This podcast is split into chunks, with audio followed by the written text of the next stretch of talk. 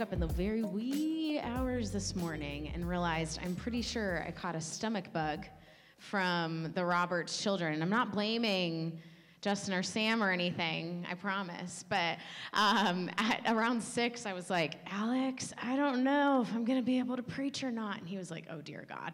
Uh, and so he panicked for about two hours this morning for me to like take a little nap and be like, I can do this. But um, I. Uh, don't have any food on my stomach. I am trying to guzzle down water best I can, and I have had no caffeine. That's the biggest problem here. Uh, I've had no coffee, so uh, I warn you now. We'll see how today goes. Uh, but this is Cassie, no coffee. You have seen her. Um, actually, funny enough, this morning, Alex, when I was like, I think I can do this, he goes, Well, if Patty can make it through an ankle sprain. Cassie can make it through a sermon. And I was like, yeah. So Patrick Mahomes has given me some inspiration today. Uh, I'm just kidding. Anyway, uh, really quickly here, I want to just take a few moments to read through a couple scripture verses. And as I read through these, I want you to decide if you can detect a theme. John 14, verses 12 through 14. Truly, truly, I say to you, whoever believes in me will also do the works that I do, and greater works than these he will do, because I am going to the Father. Whatever you ask in my name, this I will do, that the Father may be glorified in the Son. If you ask me anything in my name, I will do it. John chapter 15, verse 7 If you abide in me and my words abide in you, ask whatever you wish and it will be done for you. John 15, verse 16, you did not choose me, but I chose you and appointed you that you should go and bear fruit and that your fruit should abide, so that whatever you ask the Father in my name, he may give it to you. John chapter 16, verses 23 through 24. Truly, truly, I say to you, whatever you ask of the Father in my name, he will give it to you. Until you have asked nothing in my, until now you have asked nothing in my name. Ask and you will receive that your joy may be full. When we examine the scriptures, this is just a tiny snapshot, but when we examine the scriptures, we find that Jesus promises over and over and over and over and over again that all we have to do is ask and we'll receive. And this is probably the point in the sermon where you're like, yeah, hoorah, right? Like, Cassie, give it to us. Like, all we got to do is ask. Come on, we're going to receive, right? Um, but if I'm being totally honest, these scriptures, this idea is both wonderful and simultaneously infuriating to me. Like, on one hand, I want uh, a God, right, who loves me, who would promise me such a thing. Like, all I have to do is ask him, and he's gonna give it to me. But on the other hand, I'm really annoyed by some of these statements because if I'm honest, I just don't always believe them to be true. Like, I've had moments in life where I've asked and I don't feel like I've received. I think of my dad, who uh, was a professional French horn player actually in the Cincinnati Symphony Orchestra for over 35 years. Uh, he suffered a lip injury about five years ago, and uh, it has left him at the point now where he's on disability. He can't play anymore for the symphony. And I can't tell you how many times I prayed that God would heal my dad, and I just didn't receive that healing on the way that I wanted to. I think of right before Christmas. You know, you're in that wonderful, like a bit, like bliss of just Christmas cheer, right? You're gearing up. It's that week of Christmas. I'm ready for all of the baking, the festivities, and I get a call. My best friend's mom in Cincinnati, she has passed away of cancer. We've prayed for her for years. She's battled, and she didn't make it. I prayed, and I didn't receive her healing in the way that I wanted to. Uh, a more silly example, or maybe it's not that silly. At least it doesn't always feel very silly. Um, I think of my own personal desire to own a home, like every millennial out there, right? Like, oh, I just want to buy a house. Why is this so hard? And I've prayed and I've prayed and I've prayed a lot about it. And we don't have one yet.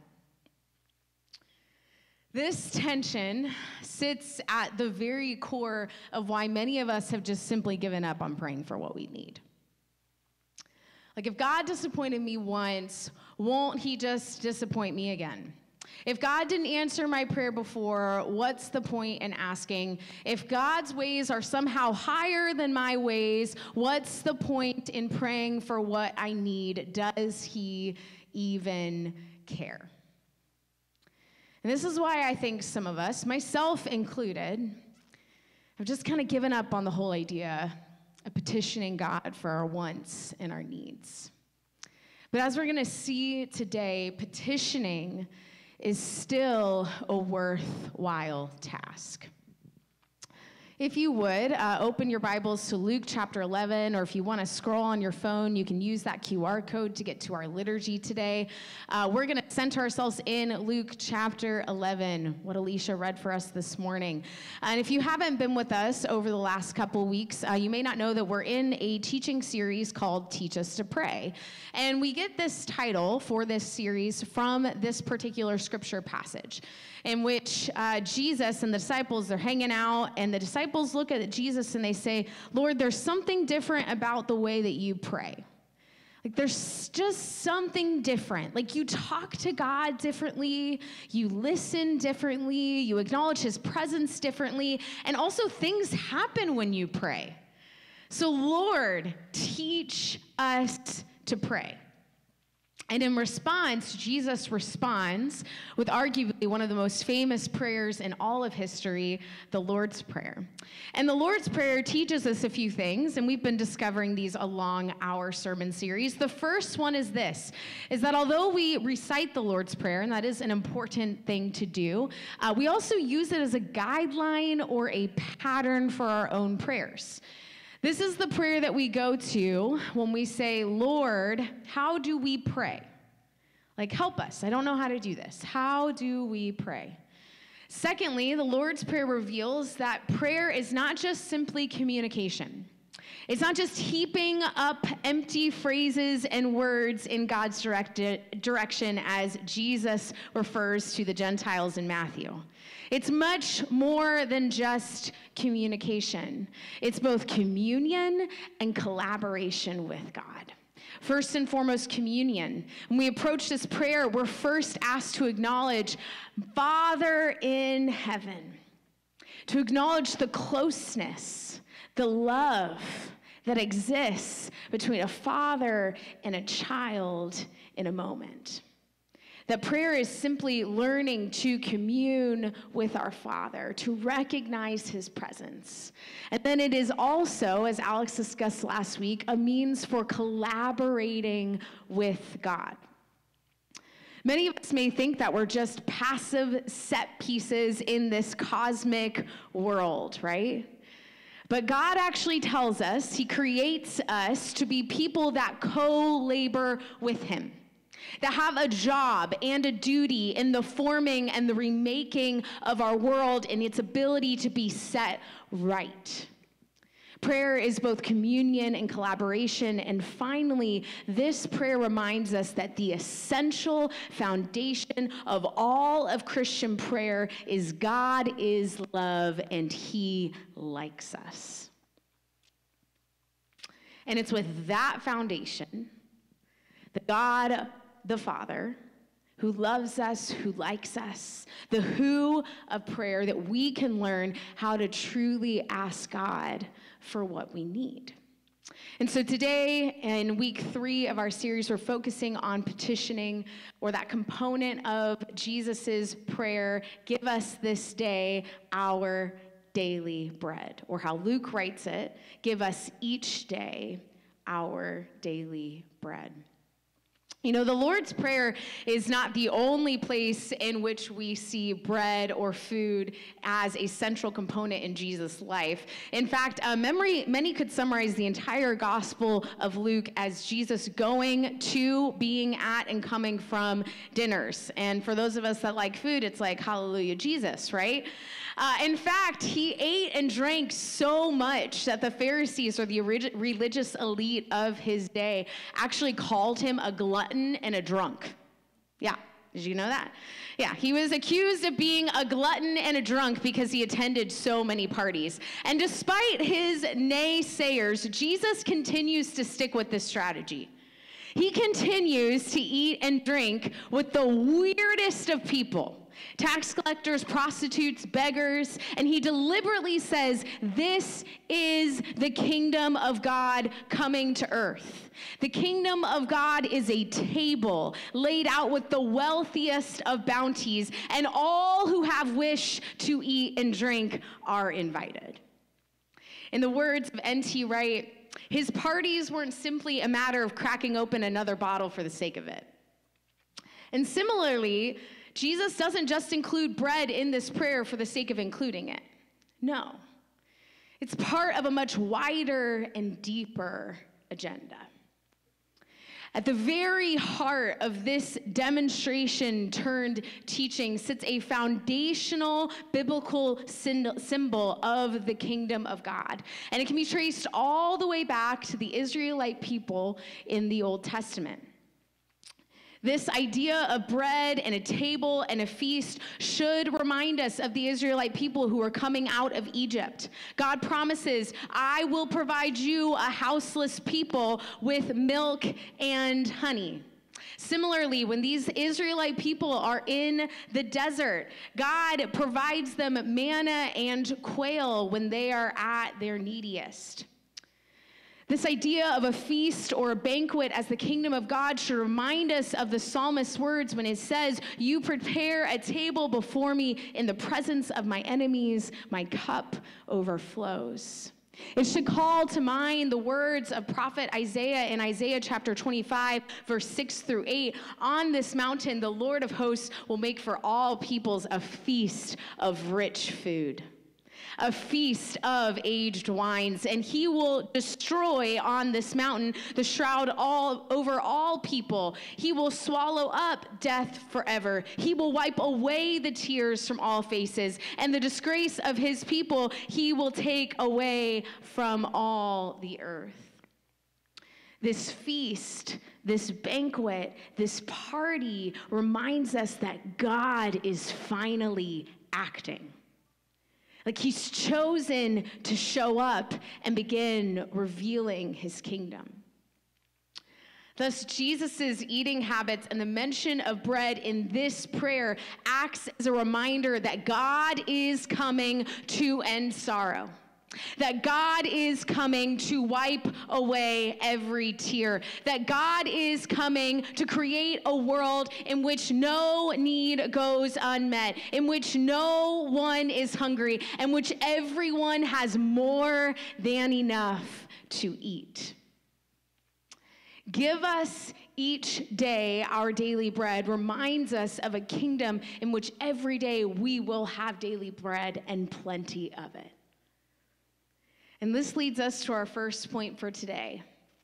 When we pray for our daily bread, we petition God for his soon and coming kingdom. It's as if we're praying, Lord, may the feast you began in your ministry continue. May the feeding of the five and the 4,000 continue. May the Lord's Supper continue. May the feast on the beach with Peter continue. Lord, keep the party going. This type of petition reminds me of Jesus' words when he says in John chapter 16, verse 33, I have told you these things that in me you may have peace. Because in this world you will have trouble. But take heart. I have come, I am coming to overcome the world. This world, although extremely imperfect, still marred by many things like sickness and cancer and financial suffering and hum, excuse me, hunger. This world is very imperfect. But Jesus says, My feast is going to continue. It's coming. I'm coming to overcome, and I'm actively overcoming the world. See, part of our petition for personal needs is Jesus, come and make this world right. Come and make my world right. Set it to rights, God. May the party continue. May the feast continue. I want to experience the fullness of it. So, in those moments when we are experiencing sadness, doubt, the frustrations that come when we wonder, God, are you really there? May this urgency drive us to petition God once again for his feast, for his soon and coming kingdom. However, this verse, give us each day our daily bread, is not just about petitioning God for his kingdom. As important as that is, that is only one part. Notice the key words here each day. These words give us a clue that this, this sentence is not merely one dimensional, but that it's two. It's got two meanings, not just one. Jesus, although very concerned about his soon and coming kingdom, is also extremely concerned with our personal and physical needs. How wonderful it is, right? That we have a God, that we know a God who does not look down on our needs from this throne in heaven, snickering at our poor, pathetic, needy bodies, but he looks at us and he says, What do you need? How can I help? And this is what leads us to our second point for today. When we pray for our daily bread, we petition God for our very deepest and most personal of needs. Here's where things get a little difficult, though. Because if I'm being honest, and maybe if we're all being honest, uh, we don't know how to ask God for our needs, right? And oftentimes when we do, it feels like we're going about it in the totally wrong way. Like we find ourselves like kind of taking back our words and being like, oh, not my will, but your will, God. And I don't know, should I ask for this? Should I not? Petitioning for our own needs is difficult.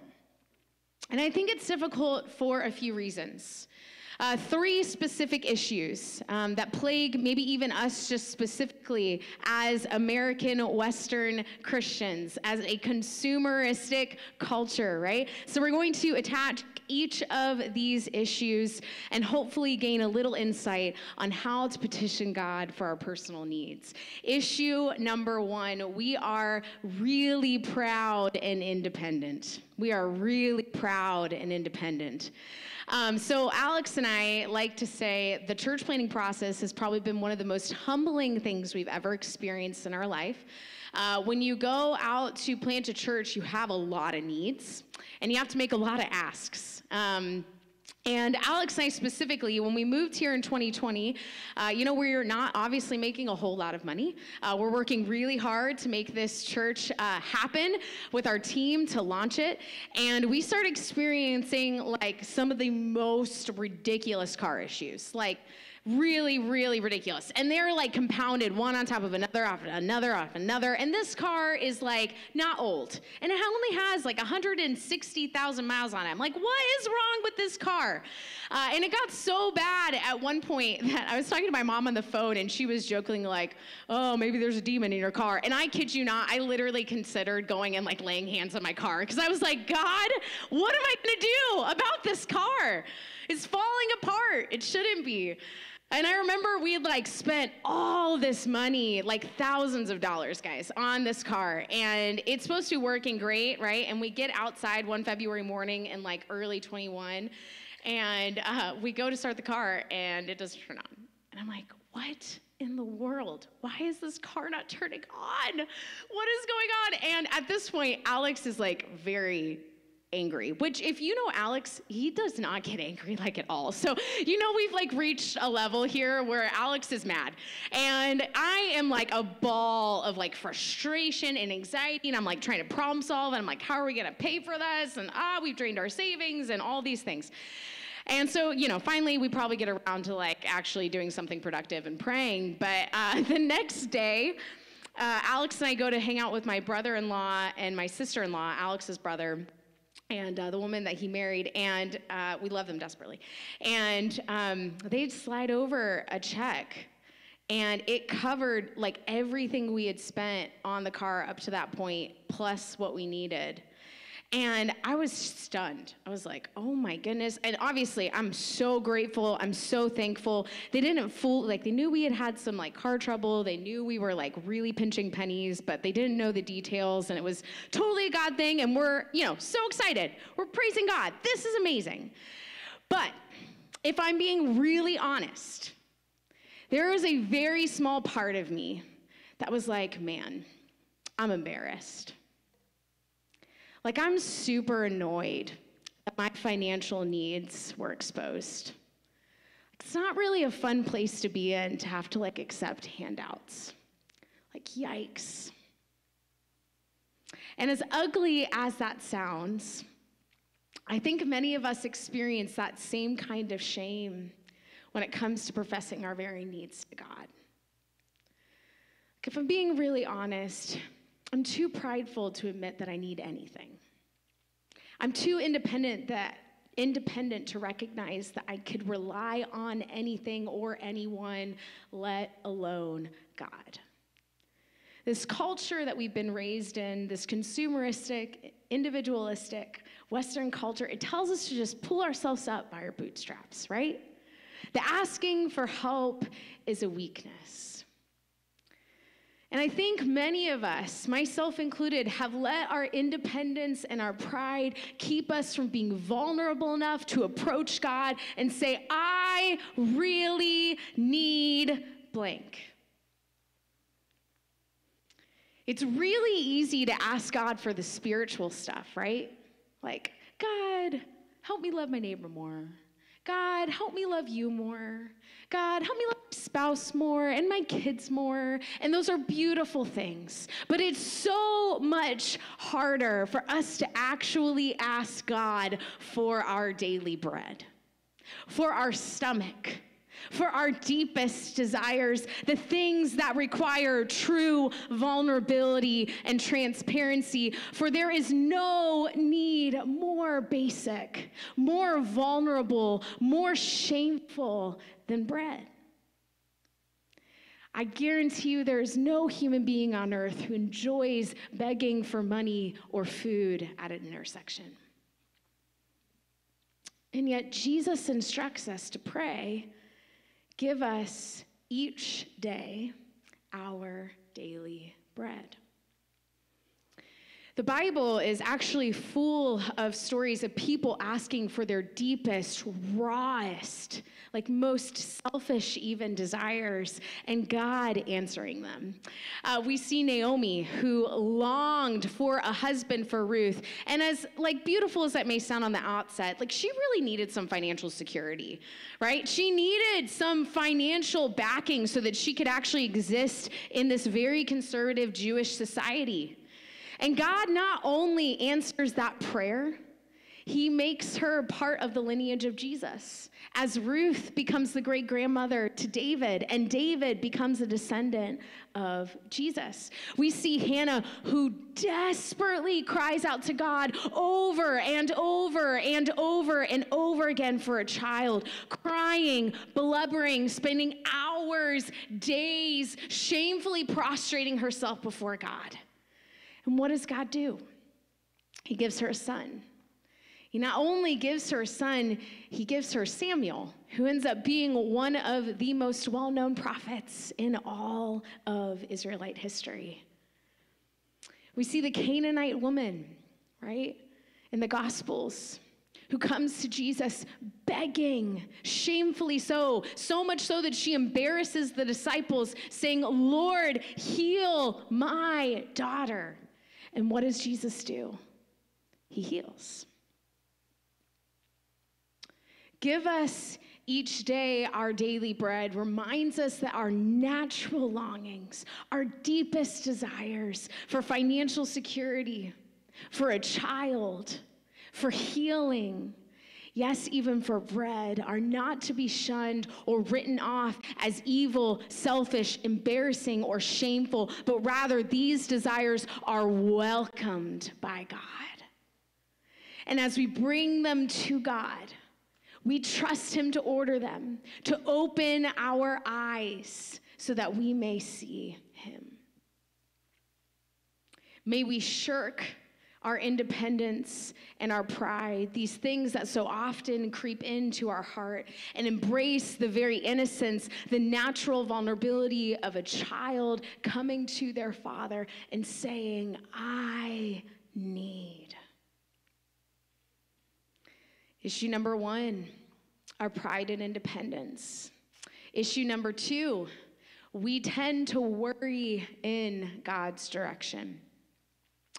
Largely, the problem is not that we ask for bread, but that we always start there. If we don't begin with Father in heaven and your kingdom come, we generally present all of our hopes, our desires, our stresses, and our struggle, struggles as a messy and jumbled heap before God. Right? C.S. Lewis actually calls this steaming in the presence of God or steam of consciousness. For example, myself included, I often begin a lot of my prayers with God, I'm so stressed. God, I need a break from all of this. I can, cannot believe that this is happening to me again. God, why do I keep getting let down over and over again? Why is life so disappointing? Why does this always happen to me? It's hopeless, God. What am I going to do? Now, please hear me. There is nothing wrong with these types of prayers. There's nothing wrong with steaming in the presence of God. In the words of N.T. Wright, if you feel as though you're boiling over, at least have the grace to come and do it in the presence of your Father in heaven, right? There's nothing wrong with these types of prayers. But if you always start here, like, if this is your general pattern of prayer, if every time you pray it's something like this, you might have some disordered prayers. You might find that you're simply just worrying in God's direction. Might I invite you instead to simply engage in the pattern that God has given us? The pattern that the Lord's Prayer outlines. Start with God as Father, right? Simply be reminded of his love for you as a child. Begin engaging in contemplative prayer to breathe in and breathe out, acknowledging that God is right there with you. Begin turning your attention to intercessory prayer, your kingdom come, to be reminded of the needs of others. And then finally, we turn to ourselves. And you might just begin to notice that your petitions, the profession of the deepest desires of your heart, begin to shift and change a little that they're no longer a mess of jumbled emotions, but deeply rooted desires as God helps you sort out your heart and provide answers and comfort. So, first, that pride, that independence. Second, we struggle with just worrying in God's direction. And lastly, we neglect to turn outward. It's time to acknowledge the really big elephant in this room. Most of us, as Americans, living in a developed country, have bread. Most of us are fortunate enough to have our most basic of needs met water, food, clothing, and shelter. But there are many who pray this prayer in our neighborhood, down the block, in the city, and especially in our world, who are quite literally praying this prayer literally. People who do not know where their next meal is going to come from, who do not have the comfort and promise of their daily bread. Give us this day our daily bread is not symbolic to many, it is very literal. And the question then remains like, what do we do, right? Do we feel guilty? Do we never ask for needs of our own? Do we simply always forego ourselves in light of the hungry? And the short answer to this is no. We've seen over and over again, Jesus consistently asks us to pray for what we need, right? That he desires to know our deepest desires, for us to be vulnerable and selfish before him, to express what we want so dearly. But that does not mean that we should not act, and that does not mean that we should not pray. Alex, in the next two weeks, in the last sermon of this series, will talk, us about, talk to us about how we act. But for the sake of today, we need to remember to pray. We don't just merely pray for the hungry, but we work to pray with the hungry. That's what it means to be the royal priesthood of believers that set 1 Peter 2 verse 5 refers to. We work to widen our gaze, to turn our eyes from inward to outward. As we recite the Lord's Prayer and pattern our prayers around it, we stand with the wider family of God, praying on behalf of the hungry and, in a sense, standing with them. And in doing so, we not only collaborate with God in the changing of the world, but you're going to begin to notice something your desires, your personal petitions, they get shaped by the outward. You may find that your petitions for the bigger house or the newest car or the six figure salary are a bit disordered in the light of those who are hungry and in need. May we find our very souls to be changed by simply looking outward. Worship team, if you want to go ahead and join me.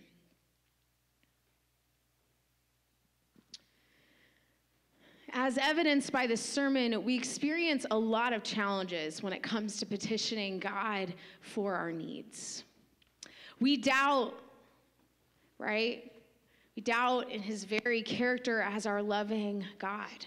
We're affected by the marred nature of this world, the already but certainly not yet kingdom of God.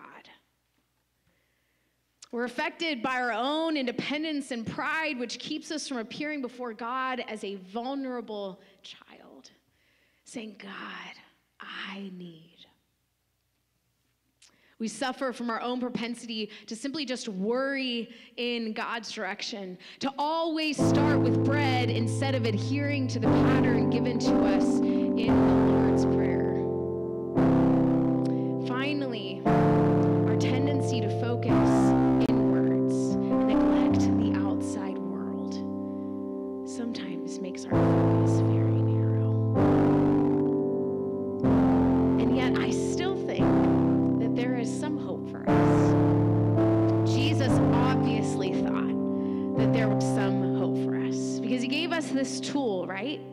Help us pray.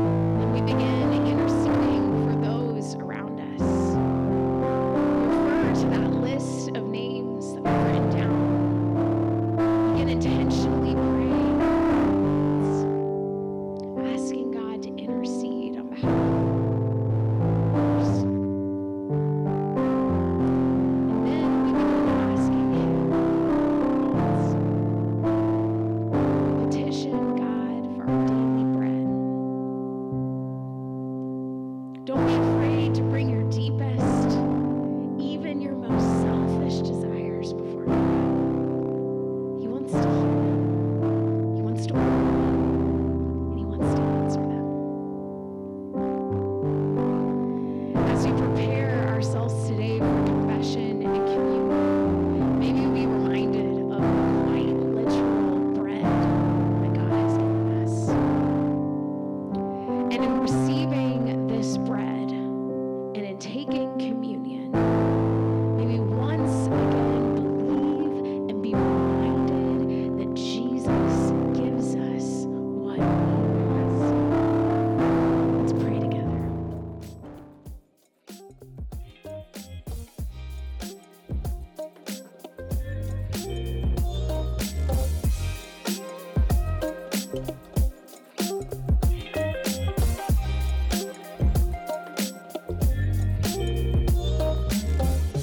Listening to the Midtown Church Weekly Podcast. To find out more or to join a church gathering, check out our website at midtownkc.church.